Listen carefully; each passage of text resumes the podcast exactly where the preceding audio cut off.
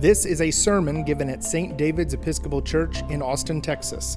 Visit our website at stdave.org.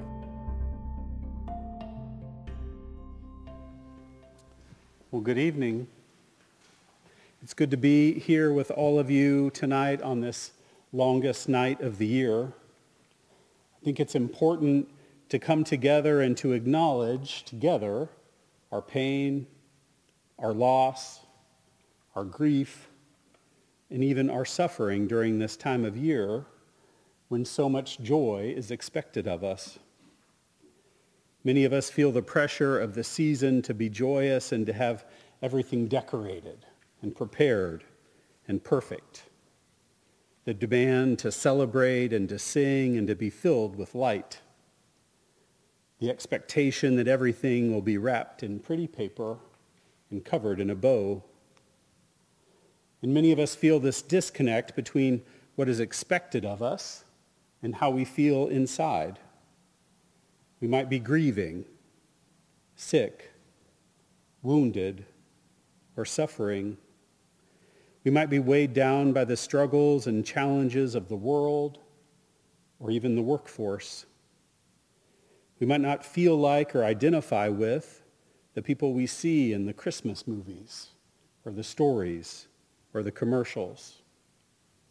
We might not have the energy and the joy to celebrate with our family as expected. Many of us may have lost the one or the ones who used to add the magic to this holiday season. And this disconnect causes us pain, can make us feel isolated and alone. Perhaps everyone else is truly filled with joy or is just better at putting on a brave face. But regardless, we can be left feeling like we don't belong or like we aren't going to be welcomed or accepted.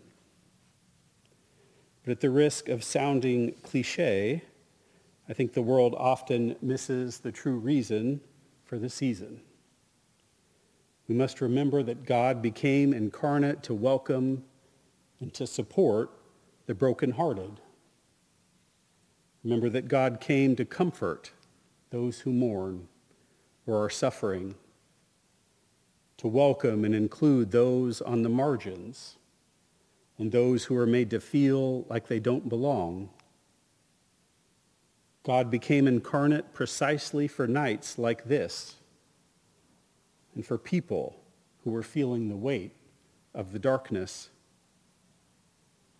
God came to bring connection and relationship and belonging. God came to heal a broken and a fractured and a sinful world. And God came to bring healing and love to the very same feelings and emotions that brought you here tonight. God came to soothe and to comfort any dark or blue feelings that you might experience. In a few moments, we'll take some time out to pray. And you'll be given the opportunity to remember the people and the things in your life. And I want us to take a few moments now to reflect and to gather and to prepare our thoughts. I ask that you use this silence to remember those who've been loved and lost and to reflect upon the loss or the sickness or the pain that you carry. I read a reflection this week on grief that encouraged us to acknowledge and to shine a light in our pain, to let ourselves sit with it, because light takes away the power and the mystery of darkness. So I invite you to take a few moments to reflect and to invite God and God's light into this moment. You can find more lectures and sermons on iTunes by searching for St. David's Episcopal Church in Austin, Texas, or visit our website at stdave.org and click on the podcast button.